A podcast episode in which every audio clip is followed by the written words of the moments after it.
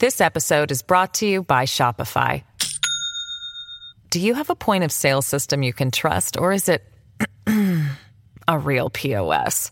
You need Shopify for retail. From accepting payments to managing inventory, Shopify POS has everything you need to sell in person.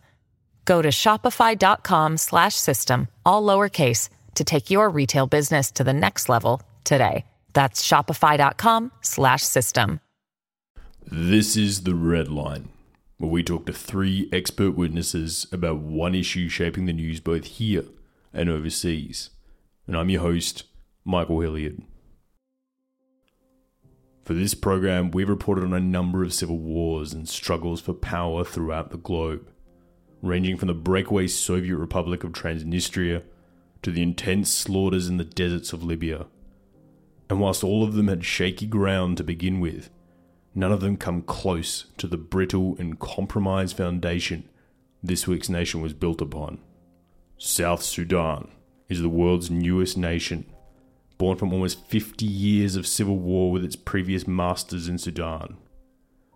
When the country ended its fighting with the North, it seemed like it was a no brainer to guide the South Sudanese down the path of independence.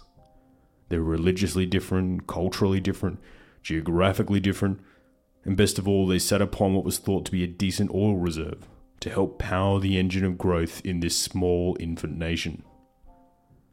However, Immediately after independence, the rose colored glasses quickly lost their tint, and the reality of the situation bore its teeth. A nation with deeply divided tribal lines and a vastly overestimated natural wealth, as well as the abandonment of the international community, were fertile ground for what has become the worst refugee crisis throughout Africa. A civil war has now raged for seven years, and has destroyed entire homes and villages throughout the country, as well as cost the lives of 50,000 of its citizens. Now the country is attempting to find peace once again, and taking a second run at patching together a nation that has been destroying itself for years. But will this peace deal work? Or will it fail like all the peace deals that preceded it? Will we finally see an end to the fighting? Or will this deal crumble again and drive the two sides straight back to war? Well, to answer that, we turn to our first guest. Part 1 Breaking the Mosaic. This episode is brought to you by Shopify. Do you have a point of sale system you can trust, or is it a real POS? You need Shopify for retail. From accepting payments to managing inventory, Shopify POS has everything you need to sell in person. Go to shopify.com slash system, all lowercase, to take your retail business to the next level today. That's shopify.com slash system. Well, the first time I landed uh, in South Sudan, it would have been, I think, November 2009. Um, I believe, and I, the first memory I have is stepping off the plane and just feeling like I'd stepped into a pressure cooker. Alan Boswell is the Crisis Group's senior analyst for South Sudan and has been covering the country since its push for independence. He's been an advisor to institutions like the UN, USAID, and the US Institute of Peace, as well as a regular contributor to publications like Time Magazine and the New York Times. And he joins us today. You know, South Sudan is sort of in between what you would call, um, you know, North Africa and East Africa to a degree. Um, um, and really, it, it, it's mostly categorized in East Africa under those purposes. But um, you know, it was attached to Sudan, which Sudan and the Sudanese elite largely consider themselves um, Arabs and carry a political Arab identity with them. And you know, South Sudan was always part of Sudan uh, since colonial periods. Um, and and but but the South Sudanese themselves uh, are are African um, in the colonial period, uh, you had uh, you you had a situation where the British basically cordoned uh, South Sudan off um, and instituted different policies in South Sudan, ostensibly to protect South Sudan, but created a dynamic in which in which in which South Sudan was essentially attached to Sudan, but but wasn't very attached socially or politically, and was significantly underdeveloped. And then at when when Sudan achieved independence, it, it it achieved independence with this with South Sudan, which was which saw itself as politically quite distinct um, uh, for much of the period, and and then so for most of the for, for most of the sixty some years after independence, uh, if I'm getting my years right, um, you know, you had periods of civil war in which South Sudanese at various points and in various areas were were mostly fighting for independence uh, away from Sudan. So let's talk about the Sudanese civil war, where South Sudan fought to break away from Sudan before South Sudan falls into its own civil war. Uh, as as what happens in many of these wars, you know, in which you have a liberation struggle that lasts for a very long time, people people started fighting at various points in in various areas from different communities. And you know their exact motivations were not always the same and their exact uh, proclamation was not always the same um, in terms of what they said they were fighting for. But broadly speaking i would say most of these movements were were were fighting against what they considered uh, oppression and being treated like second class citizens within sudan basically because they were because they were not arabs or or muslims um, and and because the area was significantly underdeveloped and was continuing to be largely exploited rather than developed, um, you had you had uh, different insurgencies that would happen. The first one of these congealed into something called Anyanya, uh, and this was in the 60s and early 70s, and that ended in a peace deal in 1972. That peace deal more or less fell apart in 1983, and then you had this new movement start up, which was called uh, the Sudan People's Liberation Army. Uh, and this is the, this is the movement that eventually signed the peace deal in, in 2005 that led to South Sudan's independence in 2011. And actually, that movement officially was not actually fighting for South Sudan's independence. They were fighting for a united Sudan, but they very much wanted to basically be elected to power in in Khartoum and then change the way the country was was structured so that so that basically all South Sudanese had more or less uh, political equality. That was that was the ostensible motive. But all along, most South Sudanese um, were more or less uh, secessionists, and the leader, the founder of that rebel movement, he actually died within one year of signing the, the peace deal that eventually led to South Sudan's independence. And his successor, who's still the president of the country, was a was was a very ardent separatist. And when South Sudan finally had the chance to vote for independence in 2011, they voted some 99% for independence, uh, which which everyone who who uh, was in the country and had been following it uh, knew at that point that was you know that that was the outcome that was going to be there. The secessionist sentiment was very very strong. As well as being a cultural divide between Sudan and South Sudan, is there a religious divide between North and South as well? Uh, there is there is there's a difference in demographics for sure in terms of religion. Um, uh, for sure, the North is predominantly Muslim, although not entirely, and uh, the South is more mixed. Uh, the South definitely has practicing Muslims. Um, the South has a lot of self-identifying Christians. Um, I'd say most of the political elite at the moment are are identify as Christians, um, and a lot of the people do as well and then a, a, plenty there's plenty uh, influence still in sort of traditional beliefs as well and customs. Um, so the South is definitely less uh, Islamic than the North, although plenty of South Sudanese also practice practice Islam and continue to do so. The biggest international backer of South Sudanese independence was the United States. So why would the US be so keen to support this movement? That's a great question, and it's it's actually a slightly complicated question for the reason being that actually when the U.S. Uh, helped broker this 2005 peace deal, as I said, the leader of South Sudan at the time was actually not officially a separatist, and so the U.S. was in this position in which even though they helped bring an end to this peace deal, and like you said, are very much uh, the outside power that supported South Sudan's independence bid um, they they also they also at various points officially saw themselves as as as not being pro secessionist, as basically supporting South Sudanese um, against against um, you know a regime in Sudan under Omar Bashir that was seen as an enemy of the U.S. Um, uh, but but officially, the U.S. government was not really pro-secessionist. Now, unofficially, you had very strong lobbies in Washington, uh, D.C. that were very, very strongly um, uh, pro uh, South Sudan, and I would say pro secessionist for South Sudan. And these people wielded a lot of power, and it was a very bipartisan coalition, and it mostly included evangelicals on the right side of the aisle. And then you had a lot of Africanists and um, African Americans and human rights activists sort of on the on the left side of the aisle. And and the South Sudanese uh, rebel, uh, the South Sudanese liberation movement was very, very effective at, at building this bipartisan uh, political support uh, in Washington. And, you know, I'd say that the main role that Washington really played is you had peace talks starting in the 1990s.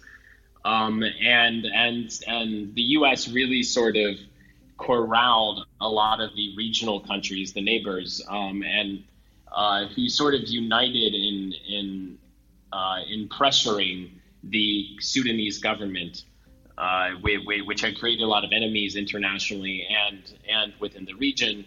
Um, and so the U.S. was providing humanitarian uh, support as well as uh, financial support to these countries, um, and and they were in turn supporting uh, the, the the the rebels in South Sudan, um, and then and then that sort of support eventually basically forced the Sudanese government to the peace talks and to the peace tables. Um, and the U.S. continued putting very heavy pressure on the Sudanese government throughout this time to basically negotiate with the South Sudanese rebels. Um, and and they put enough pressure on that the Sudanese government actually agreed in a peace deal to, to give South Sudan a referendum for independence, which which many outside observers you know doubted that any Sudanese government would ever agree to do. And it was largely a product of uh, U.S. pressure that that that uh, led uh, Sudan to eventually give in uh, to doing that. So after South Sudan gains its independence, things go smoothly for a few months, but then tensions start to rise between the two major tribes of South Sudan, the Dinka and the Nuer. Can you elaborate a bit on that? Yeah, so the two main ethnic groups, as you mentioned, in South Sudan are the Dinka and Nuer groups. Um, there are there are many others. Uh, those groups add up the Dinka Nuer together add up to probably a you know a bit more than the majority in South Sudan. Um, but they you know but but there are still many other groups as well who are quite populous. Um, and and the interesting thing about the Dinka Nuer is actually they're they're very similar. Um, you know these are not these are not drastically different groups. They're both pastoral groups who rely primarily on herding of cattle um, for their livelihoods. Um, they're very closely related in terms of their in terms of their ancestry, and they you know they they consider themselves basically brothers.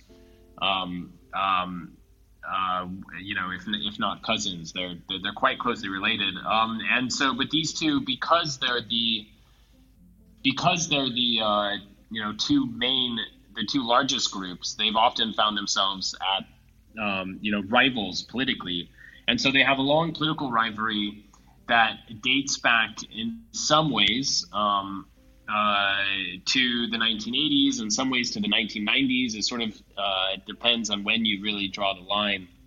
But the main divide that happened was that in the middle of of South Sudan's fight, um, it, its fight for, for, for liberation as they see it, uh, this this main rebel movement, the the SPLA that formed uh, in 1983 it ended up dividing largely on Dinka versus Nuer lines. Um, there was there was uh, a Nuer who was very senior, whose name is Riek Machar, who's who's now currently the the, the vice president.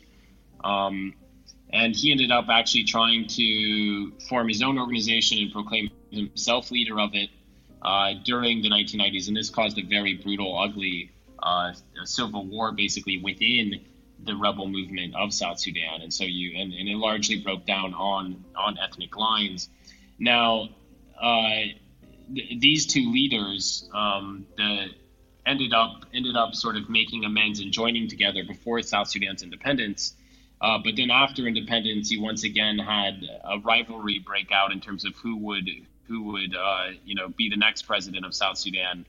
and once again, the, the same basic lines uh, broke down, in which you had Riek Machar on one side, um, who's from the Nuer, and then you had Salva Kiir, who was John Garang's successor on the other side, who was already president. Um, and once again, basically, the political rivalry between those two sides um, broke out and ended up in violence. And then, and, and largely supporters on both sides also broke down on ethnic lines. And then the other ethnic groups in the country as well, uh, many of their community members ended up also siding with different sides, mostly en masse. So let's move forward to the start of the South Sudanese Civil War. What was the spark that kicked off all the fighting?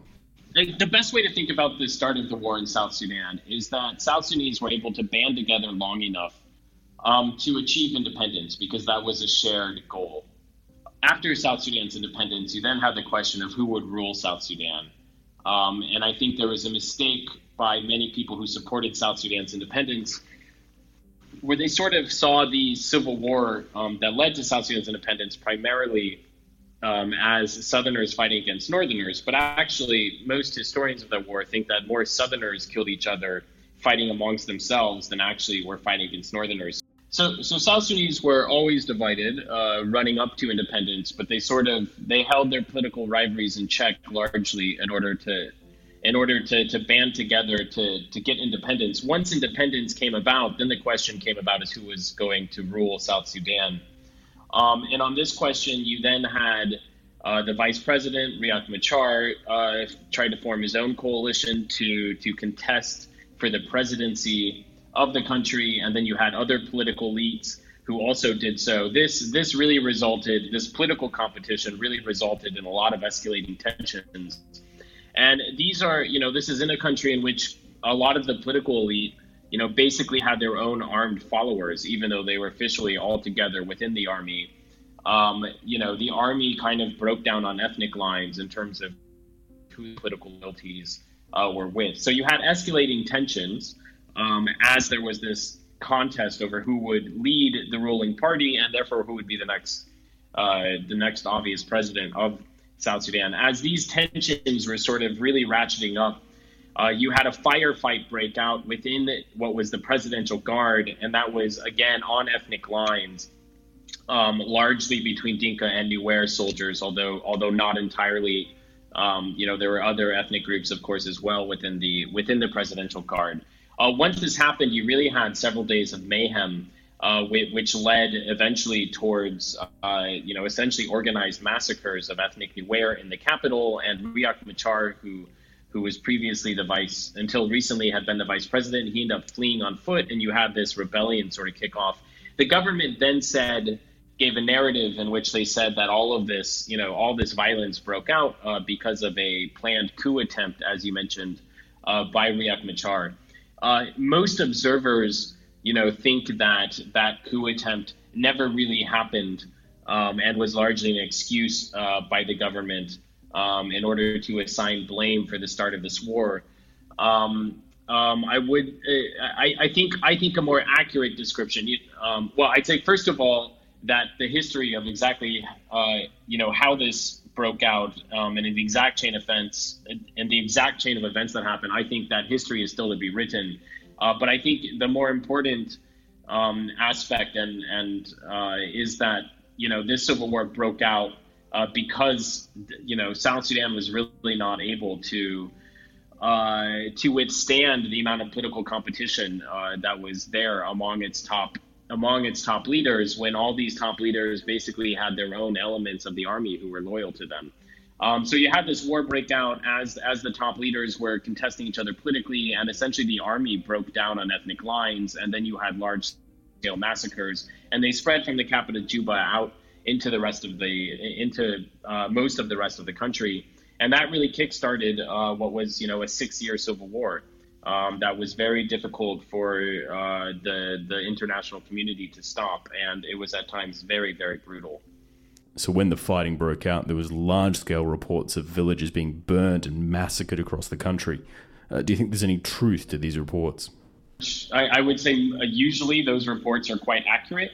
Um, I think it's difficult for people uh, who who aren't familiar with the context to sort of comprehend uh, you know, the, the sort of brutality that, that often accompanies a war in in in South Sudan. Um, uh, it usually when one when when a when an armed group sort of captures uh, the territory of, of a neighboring armed group, they do end up sort of burning and pillaging uh, the area. There's often lots of sexual violence, um, and there's lots of indiscriminate killing um, uh, that takes place. And so the human rights reports that accompanied this war were always were always uh, very brutal. At, at one point in the civil war, there was uh, there uh, the, the, war spread to a whole new area that it hadn't entered before, and you had this was in 2016. It, it entered the area around the capital Juba, and you had almost uh, you you had hundreds of thousands of more people sort of depopulate and flee as refugees,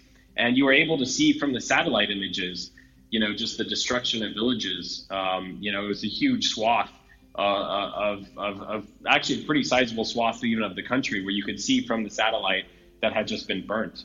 Um, you know, going from you know, when it was it was proceeding down basically hundreds of miles long. You just had village after village that that even from the air you could see all the structures had been destroyed. Um, and so that was that was a real feature of this war was the brutality that, that, that both sides showed. So the UN and the African Union sent in peacekeepers to try and help curb the conflict but that didn't seem to have much effect. Why do you think they struggled to contain this? Um, a combination of a few factors. Um, first of all, I'd say that the UN peacekeepers, I would say, hadn't played a major role in reducing the violence in South Sudan. Um, peacekeepers have had a hard time sort of finding finding a role in a country in which one of the main protagonists is the government, and peacekeepers have always struggled with how to protect uh, populations from essentially their own government when they when they also rely on that government you know allowing the peacekeepers to continue operating. So that's always been a core challenge for the peacekeeping operations in south sudan. So right now there is a peace deal signed between the two sides but it's not the first deal they've made. We've had three rounds of peace deals where they've been implemented but then they've fallen apart. What makes this deal different to the ones that just collapsed well, the, the major the major step that happened recently uh, was that in February, they the two warring sides formed a unity government together, and so really you've had two main peace deals uh, since this since this war broke out. And the first one, um, which was signed in 2015, led to a unity government in 2016. So you had you have you know the the Riek Machar who'd been leading the rebellion, he he joined once again as the first vice president of the country, um, and brought his and brought his opposition members with him into the government. That broke. That first attempt in 2016 collapsed within a couple months um, of, of forming, and now then you had another peace deal signed in 2018, which was essentially the same model um, of the peace deal, except it included even more opposition groups. Um, this one, it, there was a lot of delays uh, and a lot of bickering and final, you know, sort of negotiations. But eventually, it did lead to another one of these unity governments. So, in at the end of February, Riek Machar, uh, the rebel leader, once again returned to the capital, Juba, and took up his post as first first vice president. And so, hopefully, this new unity government holds. Um, it's supposed to head towards elections. Um, and of course, the challenge with elections is you still have these two main leaders who plan to run against each other in elections. So, in some ways, after all this fighting, this peace deal has more or less put us back in the exact same spot that South Sudan was at in 2013 when this war broke out, uh, which is the real challenge looking ahead. I'm Jane Perlez, longtime foreign correspondent and former Beijing bureau chief for the New York Times. I've been a foreign correspondent in lots of places Somalia, Indonesia, Pakistan, but nowhere as important to the world as China. I mean, China is not dropping anti democratic paratroopers into Montana. But of course, we did see things like the weather balloon slash spy balloon riveting the whole country for a week. This is Face Off an eight part series in which we'll take you behind the scenes to key moments in the tumultuous US China relationship. We'll speak with a diplomat, a spy, a tech reporter, a US admiral, even Yo Yo Ma. Plus, my pal and noted China historian Rana Mitter joins the conversation. We'll look at what's driving the two nations apart and explore whether anything can help bring them back together. Face Off launches April 9th.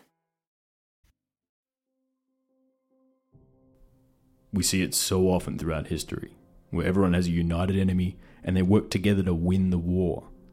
It's the reason the Soviets and the Americans worked together in World War II, or the US and the Afghans worked together against the Russians. But when that enemy leaves, things almost always fall apart, and the struggle in the newly created power vacuum takes place. This is where South Sudan is at the moment. They struggled against the northern elite in Khartoum, and with the international support, they gained independence. And then the power vacuum started. Two men leading their countrymen against each other, plunging the nation into almost seven years of chaos. The two men who started this war are also at the helm of this war. So, to find out more about these two men, we turn to our next guest. Part 2 Pipe Dreams. South Sudan's an interesting country because obviously it's it's the world's youngest country. Um, but I mean that doesn't mean the territory's young, but uh, but as a nation, as a as a country, it's young, and, and actually that's how it feels when uh, when you arrive in Juba.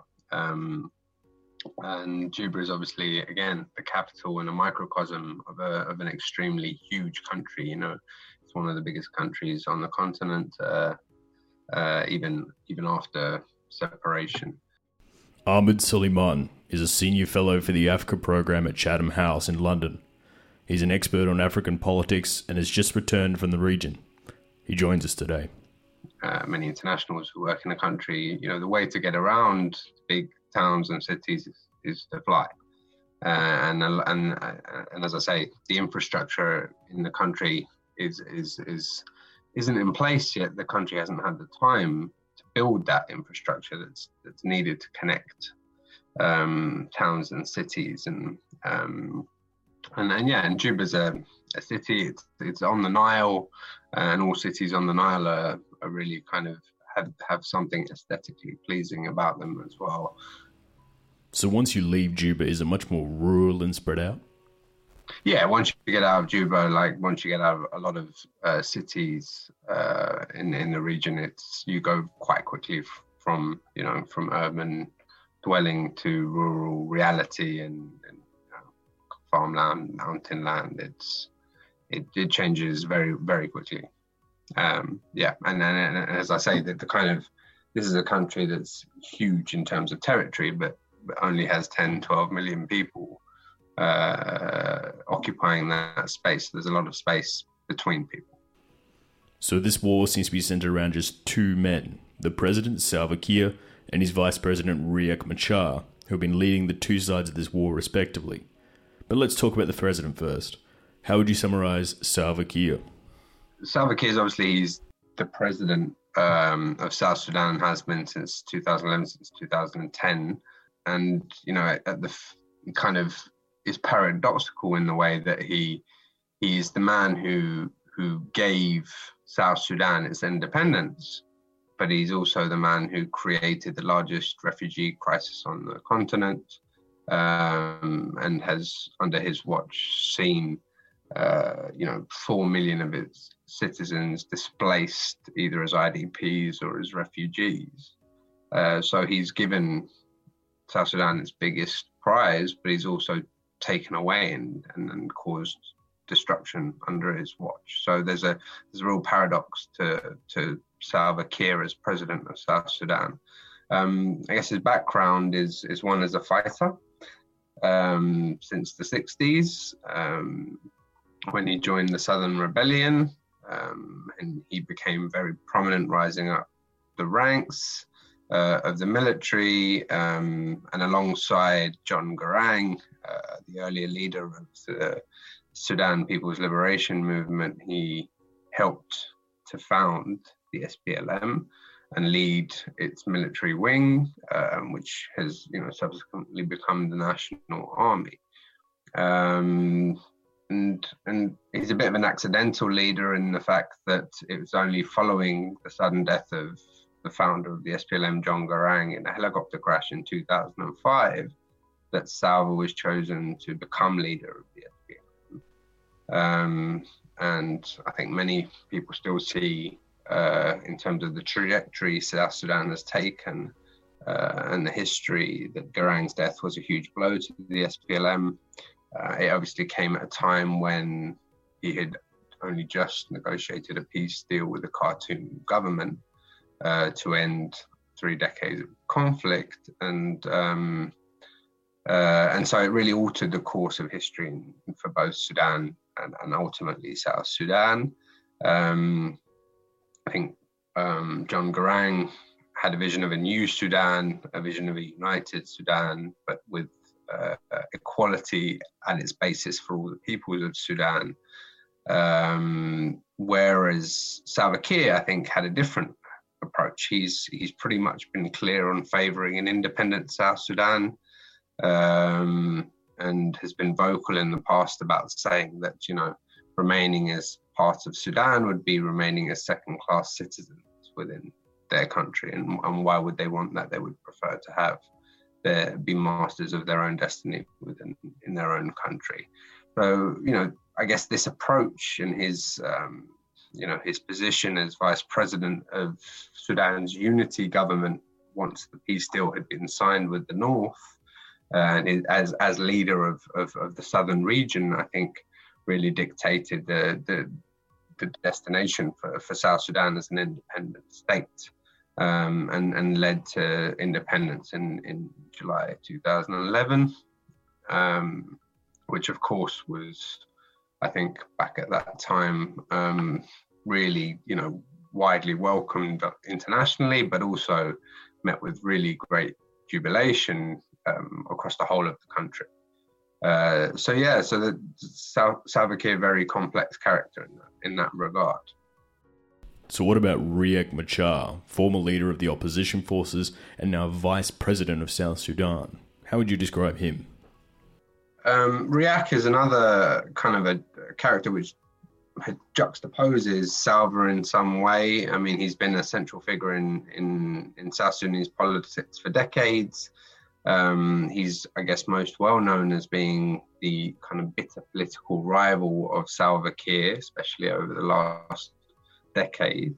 Um, again, he's he's another uh, difficult character to, to, to, to, quantify and he's been so many things and he, he is so many things in terms of political leader um, you know guerrilla fighter um, uh, you know he, he has a phd from the from the uk uh, so you know a seasoned ambitious political and military operator really um, and um, he he's someone I think who has who's who's been more savvy in terms of he's switched sides on, on, on numerous occasions during the conflict between the north and the south. Um, he's his, his his chief aims have been, I guess, to strengthen his own position, also that of the Nuer you know, ethnic group, which is uh, the second largest in the south after the Dinka, uh, and, and, and Salva is is is, uh, is Dinka. Um, um, and you know, he's as I say, he's someone who comes from a quite a learned background, having studied for a PhD in the UK, uh, returned to South Sudan to join the fight with the SPLM in the 80s. Um, again, became a, a, commander in the armed wing of the SPLM, and then uh, became uh, the deputy after the end of the conflict and, and, the death of John Garang. The, he became the deputy to Kiir, the vice president of, of the regional government. Um, his influence kind of continued to grow. He's someone who's seen as a divisive character and, and, and in some circles as, as, being untrustworthy because of his his flitting in and out of different sides. Um, but his influence ha- continued to grow, um, and there is always there's been feeling amongst a lot of people who have who have spoken to him personally, who, who, who perhaps know him, that he, you know, he has maintained an ambitious ambition to be the president of, of South Sudan and, and gone as far as thinking that, you know, this is something that is divine destiny for him. Um, but also there is that ethnic element to it that you know having a Nuer in that position uh, as vice president is seen as being important to try and promote some sort of ethnic balance to to balance out uh, Dinka majority. Um, um, and and yeah, and, and and I think really the two actors themselves have uh, been defined by their relationship with each other and in a lot in a lot of ways, particularly over the last decade. So, after years of fighting between these two, how much force does each side have left in the field? I mean, who has the momentum when the ceasefire was called? Um, the numbers are difficult to define. I think what we do know, or what I know, is that the government is clearly in a position of strength militarily, and that uh, militarily the war has been over for some time. Um, you know, I think largely the SPLM in opposition had been militarily defeated. Uh, and, um, and, and what you now have in terms of the security picture and the force situation is a real fragmentation of many armed groups across the country. You know, so I, I mean, you have forces that are seen as being loyal to Kiir, forces that are seen as being loyal to Machar, but but that can be quite fluid, um, and and it's not necessarily easy to pinpoint which forces in which area at a particular time um, give their loyalty to Machar or to, to Kiir. And, and of course, I think there has been opportunity in that for, in particular, the government who have had more resources uh, to um, to try and buy off uh, some of the support, some of the commanders uh, who have been supporting uh, Machar during you, know during the years of conflict that have taken place. Um, I mean, I should say that the kind of security sector reform piece and managing the armed the armed forces across the group uh, across the country is going to be one of the really vital tasks of the transition. Um, uh, what we've also seen is that uh, both actors, in particular Riek Machar as well, have been using this opportunity for unification, and there are these cantonment sites where forces are, uh, have been directed to to move to uh, for reunification and registration, um, and they've been using this to amass further troops at training sites uh, near Juba elsewhere in, in, in, you know in advance of this unification and, and kind of promising positions, promising roles for commanders uh, and promotions and resources. Uh, but you know the difficulty being uh, there is no clear indication as to where the resources for uh, security sector reform are going to come from.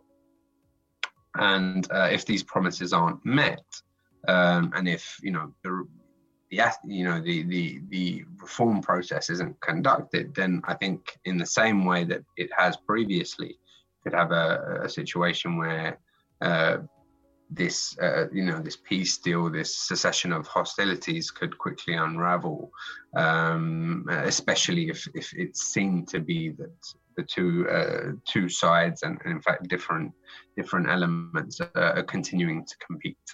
Um, and what we've seen already is that some rival rebel commanders, and understandably so, have refused to assemble together. You know, there are there are lots of enmities that are ongoing between fighting units that have been in active uh, hostilities against each other and are expected now to come together quite uh, suddenly and and and and, and unite. Um, uh, so you've got you know these recruitment drives, you've got these issues around uh, fighters and, and, units that have been fighting each other for years. Um, and what you need, I think, in uh, in in the short term, is is kind of this unification process to kickstart and for there to be uh, deployment of these unified forces so that there isn't loss of faith in the process. But as I was saying, uh, the the the COVID nineteen situation has added a whole layer of complexity to this um, because you know the the unification process is stalling. That the joint training process has had to be suspended because of um, because of the threat of spreading the virus, and and so that adds another layer to this uh, to this situation. This isn't the first ceasefire call to end the war, though. We've had peace three times now, where a ceasefire has been called and talks have been successful, but every single time it backslides into war again. What makes this round of talks different from other ones? Is this peace in our time, or are we likely to just drift back into war again sometime soon? It's probably this deal has a, a slightly better foundation than the the last one, which which collapsed. But I'm not sure whether it's enough to mask any of the animosities that, that really are underlying the the differences and, and, and the fragmentation that has taken place across the country, both politically and on the security side of things as well. And and you know, not just that, but societally, I think there's a number of you know, we, we can't underestimate the psychological impact as as well on on people having experienced years of conflict and displacement and, and asking them to reconcile. Um, it, it's going to take time. And what we're seeing i think is also partly about this peace deal is, is is that it's an elite peace deal and one about appeasing a group of individuals who started the war in the in the first place. And and people very much i think with cautious optimism hope that they've seen error in their ways. And but the but the past history that you pointed to the recent past history history suggests otherwise. And it will take that it will take a lot to overcome this competition that's ingrained in these um, uh, these these individuals. I mean um, again as I, I won't spend too much time on it because i'm not a health expert but politically speaking you know this covid 19 pandemic comes at an, a terrible time for the reformation of the, the transitional government. Um, you know, the government hasn't been fully established yet. Uh, what you have in, in that establishment is an extremely bloated government, you know, not one that would be looked at as functional and streamlined in terms of taking on democratic uh, capacity building tasks. Um, you've got five vice presidents, you know, one first vice president who's Riek Machar. They've been sworn in. You've got the Council of Ministers who's been sworn in in the middle of uh, the middle of March. Um, but you've got you know governors and commissioners and um, in the counties and in the regions uh, of the ten states which have now been you know uh, country has gone back to a system of having 10 states um, that, uh, that haven't been appointed yet. So you don't have a, a, a fully structured governance system uh, outside of the capital in the country. Uh, there are, you know, overlying and underlying disputes around that with regards to land and territoriality and uh, boundaries, uh, which need to be uh, dealt with. Um, and uh, in, in the early days, we've already seen some signs of dispute with uh, President, uh, first Vice President Machar claiming that President Kiir has appointed officials without consulting with a key element of this new framework, which is a collegial presidency, including the president and the vice presidents, um, in the appointment of, of, of certain officials. Um, so already there is you know some underlying tension, but there, there there's always going to be issues to work. Um, but um, yes, I think I think really what everyone is is looking to see in in the case of South Sudan is is the political will and the implementation of that. Uh, but it's been severely lacking in the past.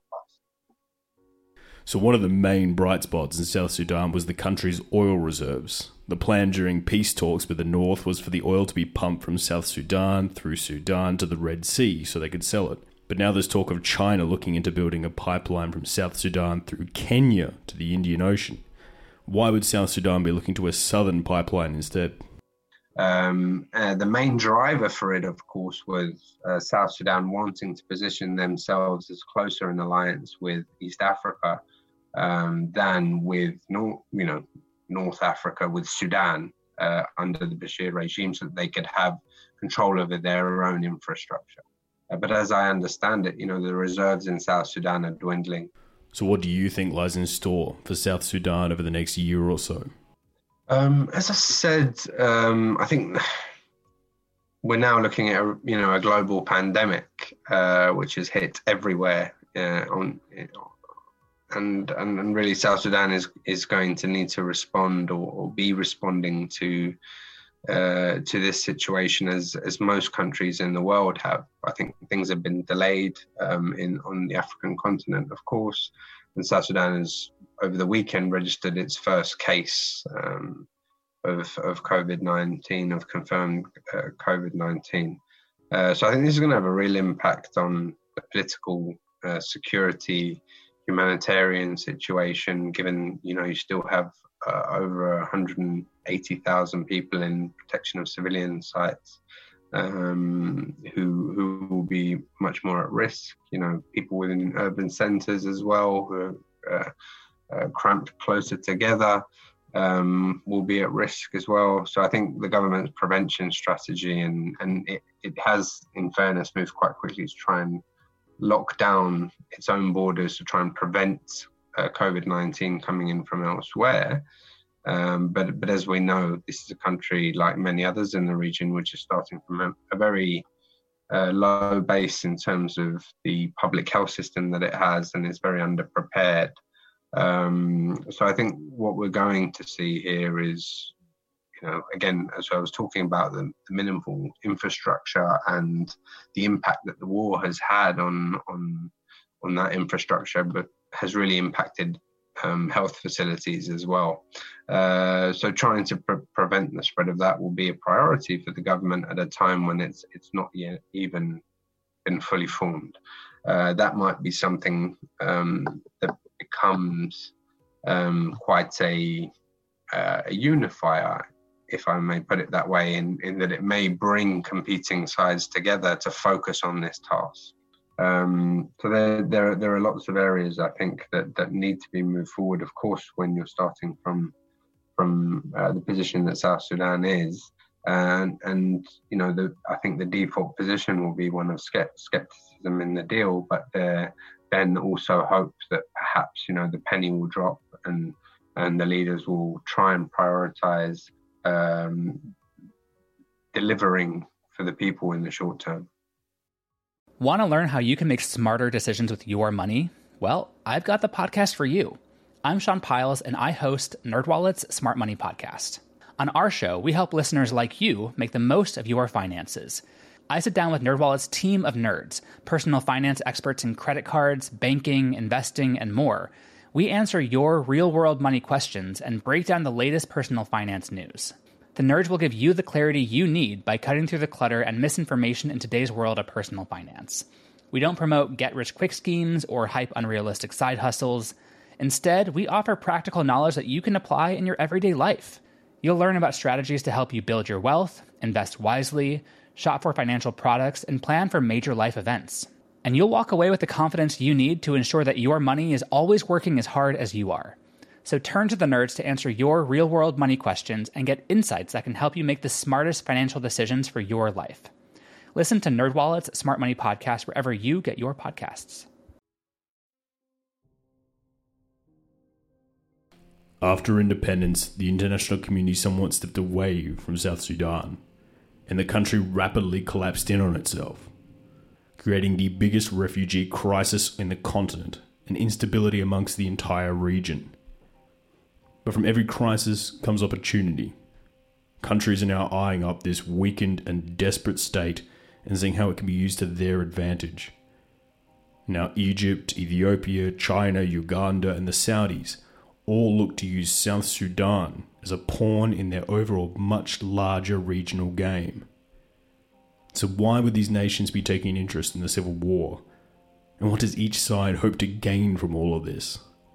Well, for that, we turn to our next guest. Part 3 Fifth time's the charm. Uh, I am pessimistic about this round of negotiations. Uh, I see no particular evidence that the principles that are involved uh, have fundamentally changed uh, what they are after. John Campbell is the former U.S. ambassador to Nigeria, the U.S. director of UN political affairs, and a senior fellow of African policy at the Council of Foreign Relations, as well as an author of some of the best books on African politics. We are very pleased to have him join us today. Uh, what could cause them to change? Uh, quite possibly international pressure. One of the issues that I find very interesting uh, is the discussion, and it's not more, anything more than that, the discussions that come out of various foreign ministries, uh, political commentators uh, outside of South Sudan, to the effect that, in fact, some kind of significant uh, outside intervention uh, is going to be required.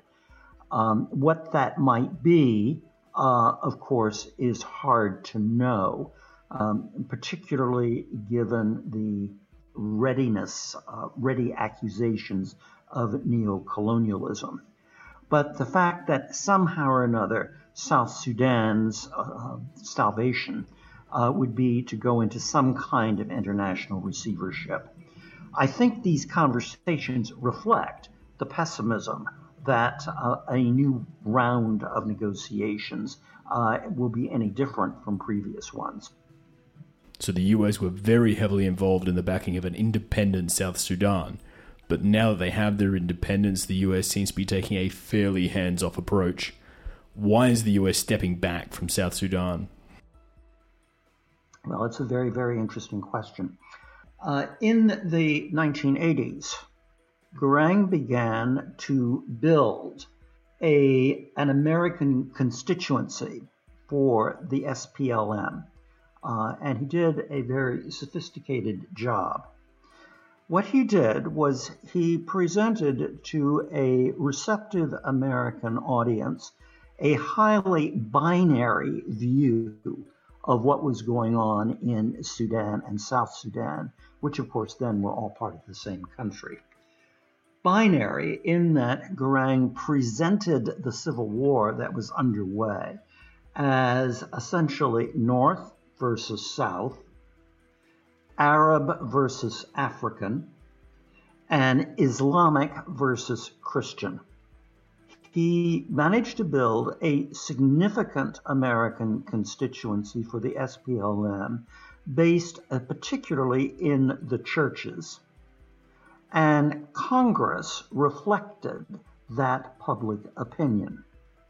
So that when South Sudan became independent in 2011, it was viewed, the event was viewed with rapture and with what I would I would suggest, were utterly unreal expectations. Lo and behold, those unreal expectations were not met. I would not go so far as to say that the United States and the international community have simply washed their hands of South Sudan. Uh, they continue to pr- provide significant financial assistance, mostly through uh, through the UN uh, and other international agencies. But there is no question that the uh, uh, the massive support that independence for South Sudan enjoyed in the 1990s uh, and the early 2000s has dissipated not least because of the horrific bloodshed of the civil war still underway, uh, which objectively uh, appears to have no justification whatsoever. With the overthrow of the government in Khartoum, do you think this is likely to be a complete change in relations between Sudan and South Sudan, or will it just be business as usual? Well, I think there's real potential uh, uh, for there to be uh, to be a really significant change. Um, here, though, um, the problem is with Juba. Uh, uh, given the rivalry between the president and the vice president, given the fact that the country is either in civil war, and I would maintain that it is, or is on the brink of it uh, how can there be a meaningful reconciliation? Um, it's very interesting. At the time of the Comprehensive Peace Accords in 2005, the hope by the international community was that Khartoum would in fact pursue a policy of democratization uh, and, uh, and federalism, uh, as, such as to uh, uh, persuade the South Sudanese to remain part of the Sudan. Well, al Bashir did nothing of the sort. Uh, and, and hence, when a referendum occurred in 2011, uh, South Sudan overwhelmingly voted uh, to become an independent country. But at the time of 2005, the general thinking was that Sudan and South Sudan were far better off together than separate. So, South Sudan's financial hope has always been tied in with their oil reserves, but there may be less oil than we first imagined. China has been looking to build a pipeline from South Sudan through Kenya to the Indian Ocean to secure another source of cheap oil for Beijing. With oil prices so low at the moment, though, how likely do you think that is to happen? Well, uh, China, of course, is looking to secure uh, access uh, access to oil, uh, and there is oil in South Sudan. Though I would be careful about exaggerating exactly how much there is. Um, uh, I, I, would maintain it uh, that we don't that we don't really know. The notion of a pipeline from South Sudan through through uh, through Kenya again recalls uh, the colonial period when uh, the British or some uh, in the Foreign Office were interested in the idea of South Sudan becoming part of Kenya. Of course, it's immediately adjacent to it, uh, uh, and it was a, a reflection of the fact uh, that the northern part of Sudan was Islamic and, in many respects, part of the Middle East, whereas South Sudan is, is sub Saharan African uh, and Christian. Now, whether in fact the pipeline that is being uh, brooded about actually comes about, I think depends in part at least on what happens to the Chinese economy uh, and in the short term, just how badly the Chinese economy has been wounded by uh, the coronavirus uh, uh epidemic. You're talking about something that's going to require uh, a great deal of capital. That's on the one hand. On the other hand, it's very hard to build a pipeline in an environment in which there is virtually no security. And there is virtually no security uh, in South Sudan um, uh, so long as uh, the civil war persists.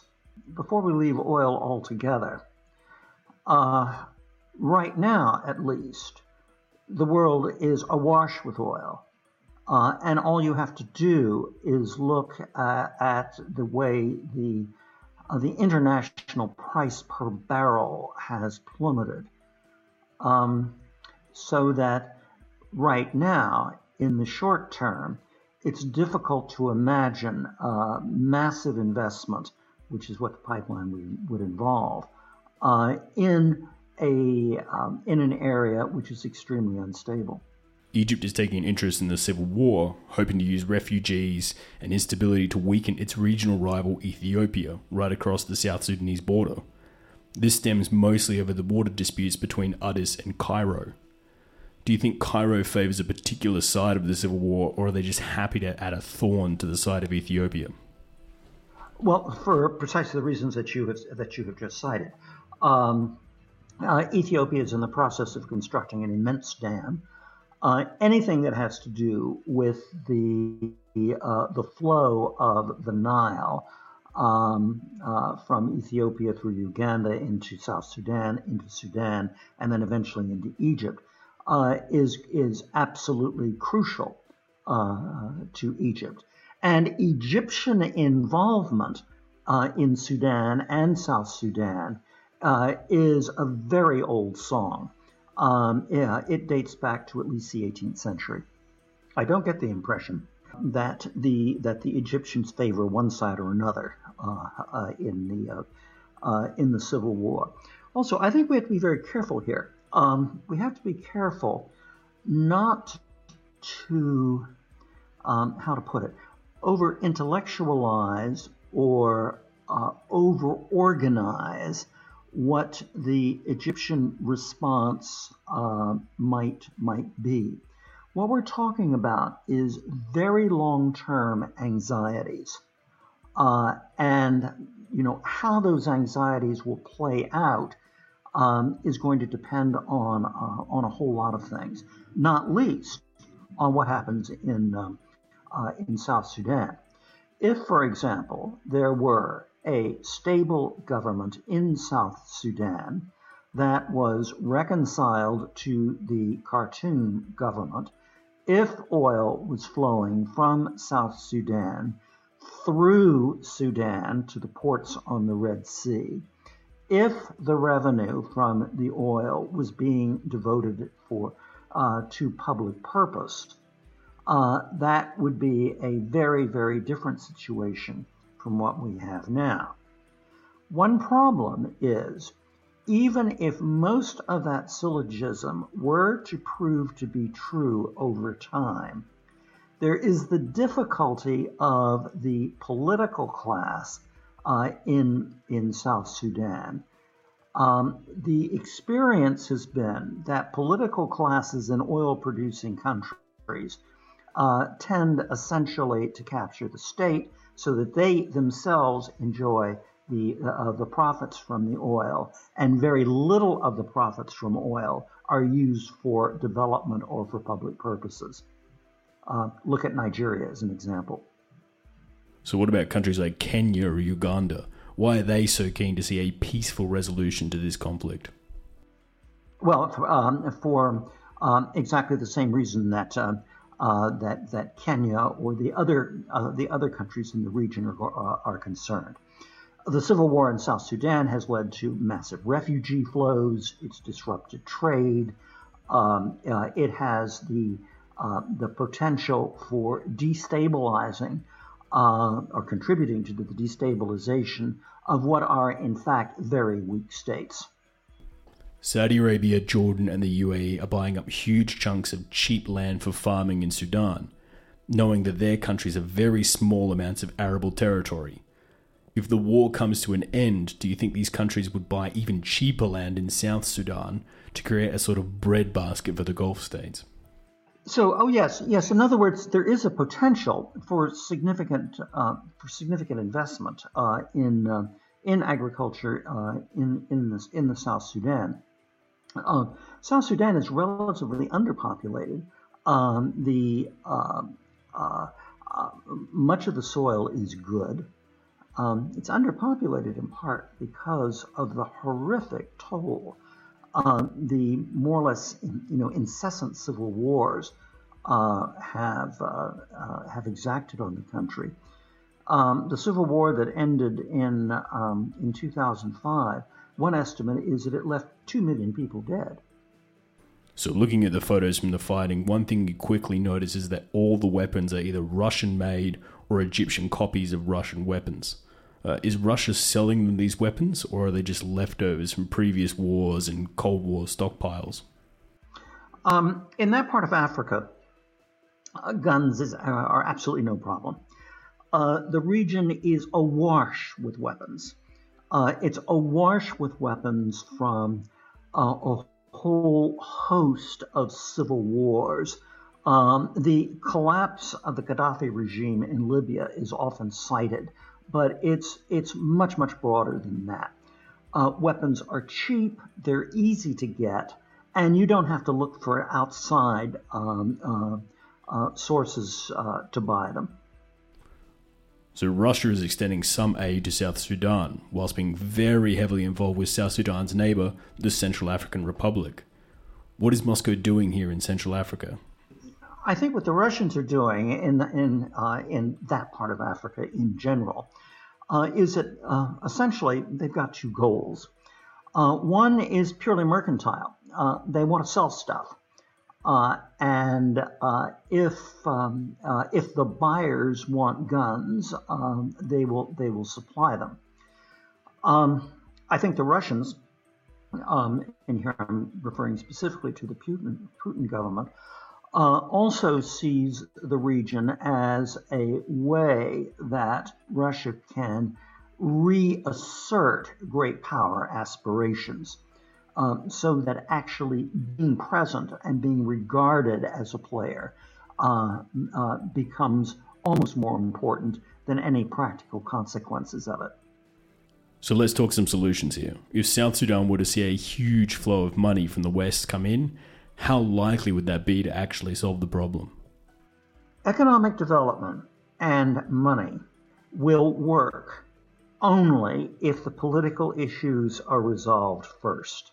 Um, if there was a massive inflow, or even more massive inflow, because there has been a massive inflow, but if there was an even more of a massive inflow of uh, of money into uh, into South Sudan, how much of it would be stolen? How much of it would be uh, would be diverted?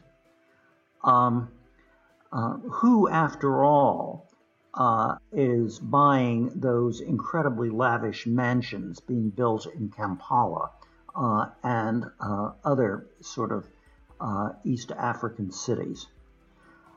With a country uh, like, like South Sudan, you have to start with a political solution, then move to a, the establishment of security, and then you can talk about um, uh, about uh, outside investment. I would also note that Africans are remarkably entrepreneurial. And I would suggest that if you had a halfway decent government and if you had a reasonable degree of security, uh, in fact, uh, the South Sudanese themselves uh, would uh, jumpstart uh, the, the economy. So right now there's an election scheduled for 2022, but do you think Kiir will be able to hold on to the presidency until then? It depends what we mean by hold the presidency until then. I think he can hold on to the office, yes. Uh, but what exactly does that mean? Further, what do elections mean? In places like South Sudan, an independent voter hardly exists. Voters do not have freedom of choice. In that sense, in the Western sense of what elections are, elections don't really exist. What you can have in 2022 is a kind of ceremony, uh, a kind of aspiration for what elections might become in the future. But elections as a way of resolving fundamental political differences, such as they do in the UK or the US, that is unimaginable at this stage. So, if you had a magic wand, how would you solve this problem? If I had a magic wand, uh, I would look to some kind of intervention by an African entity, uh, maybe under the umbrella of the African Union, combined with heavy international support through presumably various UN agencies and blessed by the Security Council, in which the South Sudanese government is removed and replaced by some kind of interim arrangement. In other words, you start all over again uh, in building a South Sudanese state. Now, South Sudan is not going to go away. Uh, I mean, it remains uh, it remains poor, but it's Christian and animist. It has very little to do culturally uh, with Sudan. So I think a reversal of 2011 and South Sudanese independence uh, is simply not on. Uh, and if South Sudan were to be remerged into Sudan, uh, I think that would probably create more problems than it would solve. So there's no easy solution to this problem. There is a solution. There's always a solution. Part of it is the passage of time. Part of it is uh, part of it is chance. Uh, what happens if the president or the vice president dies? And they will eventually, someday. In other words, the political crisis is so wrapped up in personalities that the personalities can change. If a change in personality is what the country needs, are either of these men likely to step down without being forced or executed?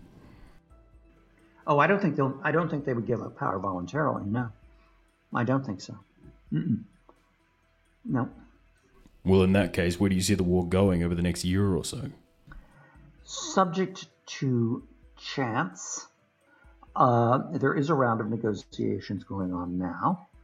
Uh, as long as there are some kinds of talks going on that could inhibit some of the violence. But it's back to chance. Uh, what has happened in South Sudan is that the Nuer versus Dinka and the other ethnic rivalries have been inflamed and politicized. That means at the local level, you can suddenly have an outbreak of violence that then spreads. So it becomes very, very hard to predict. Now, I don't need to I don't need to reiterate how horrible civil war in South Sudan is and the impact that it can have on the other countries of the region, not least because of refugee flows. So that what happens in South Sudan is very much a black swan uh, in terms of the outlook for um, for Central for Central and East Africa. And by the way, we have not talked at all about what the impact might be of the coronavirus.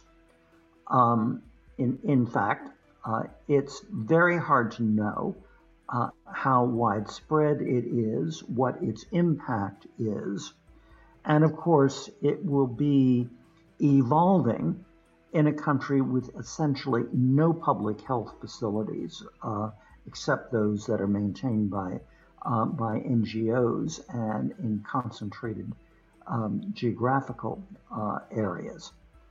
Um, and yet, if you have a significant portion of the population, particularly the political class, sickened, that's going to have uh, that's going to have political consequences. South Sudan is in a pretty rough position. Its big draw card, the oil reserves, have been dwindling, already sold off. The civil war has driven away many of its potential investors, and we go into another election with the same two candidates from the same two tribes. We've been here before, a peace deal on the table, hoping to end an argument when none of the fundamentals have changed. The only real difference is that there is even more blood spilled by each side, and more guns to go around. This is a country that's entering the COVID crisis with five vice presidents, but only four ventilators for the entire nation one that has used its resources to fight itself. Maybe this COVID crisis may give them the external enemy to bind each side together. Maybe the war exhaustion might be enough to deter people from the fight. But I have some doubts. The nation is at the same crossroad again. The decision now comes down to just a few men to either unite the country and try and improve itself like Kenya or Rwanda, or turn back around and roll the dice again on another round of fighting. The biggest problem, though, is the man to make that decision is the same man who kicked all of this off in the first place. Thank you so much for listening to the program. We are always thrilled to watch the numbers go up each and every month. Today, though, I have some news for the show. We've been sent a number of emails and messages all asking for the same thing episode transcription. This way, people can cite parts of the show for assignments or read along when note taking. I personally love the idea, and we even had a friend of the show come forward and offer to transcribe our episodes for us. He already provided a fantastic transcription for our last Russian Arctic episode, which will be available on our website this week. We would love to offer all episodes with transcriptions, but we also need to support the people who would take the long time to write them out properly. Right now, we have a handful of fantastic Patreons who are supporting the show, helping us with the costs of hosting, the websites, the emails, and all the other stuff that comes with running a show like this. And if we could get just 10 or so more Patreons a month, we would have enough money to get the show completely transcribed and available for download. Even if it's just 5 to $10 a month, it really does help the show, as we don't do ads and we're completely self funded. So if a couple of dollars a month sound like a good investment to you, please feel free to help us out and help donate to our Patreon so we can get these transcriptions out to you as everyone's requested. You can find Alan Boswell on Twitter at Alan Boswell, as well as the amazing show he hosts, The Horn, a geopolitics podcast centered around the Horn of Africa. He's been my go to for that region, and we're thrilled to have him on the program. Ahmed Soliman, and his great work with Chatham House can be found on Twitter at Ahmed HOA.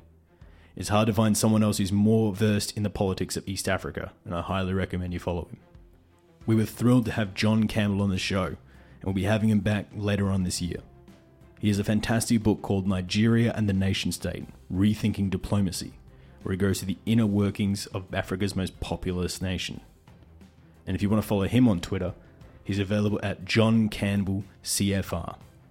It wouldn't be a Redline episode without a huge thanks going out to Mark Spencer from the Climactic podcast, who provided the extra vocals for this episode. We're proud to have him as part of the Redline team, and we're thrilled to be working with him on this project. Thanks again for listening, and I look forward to seeing you again next fortnight with another international episode. But until then, good night.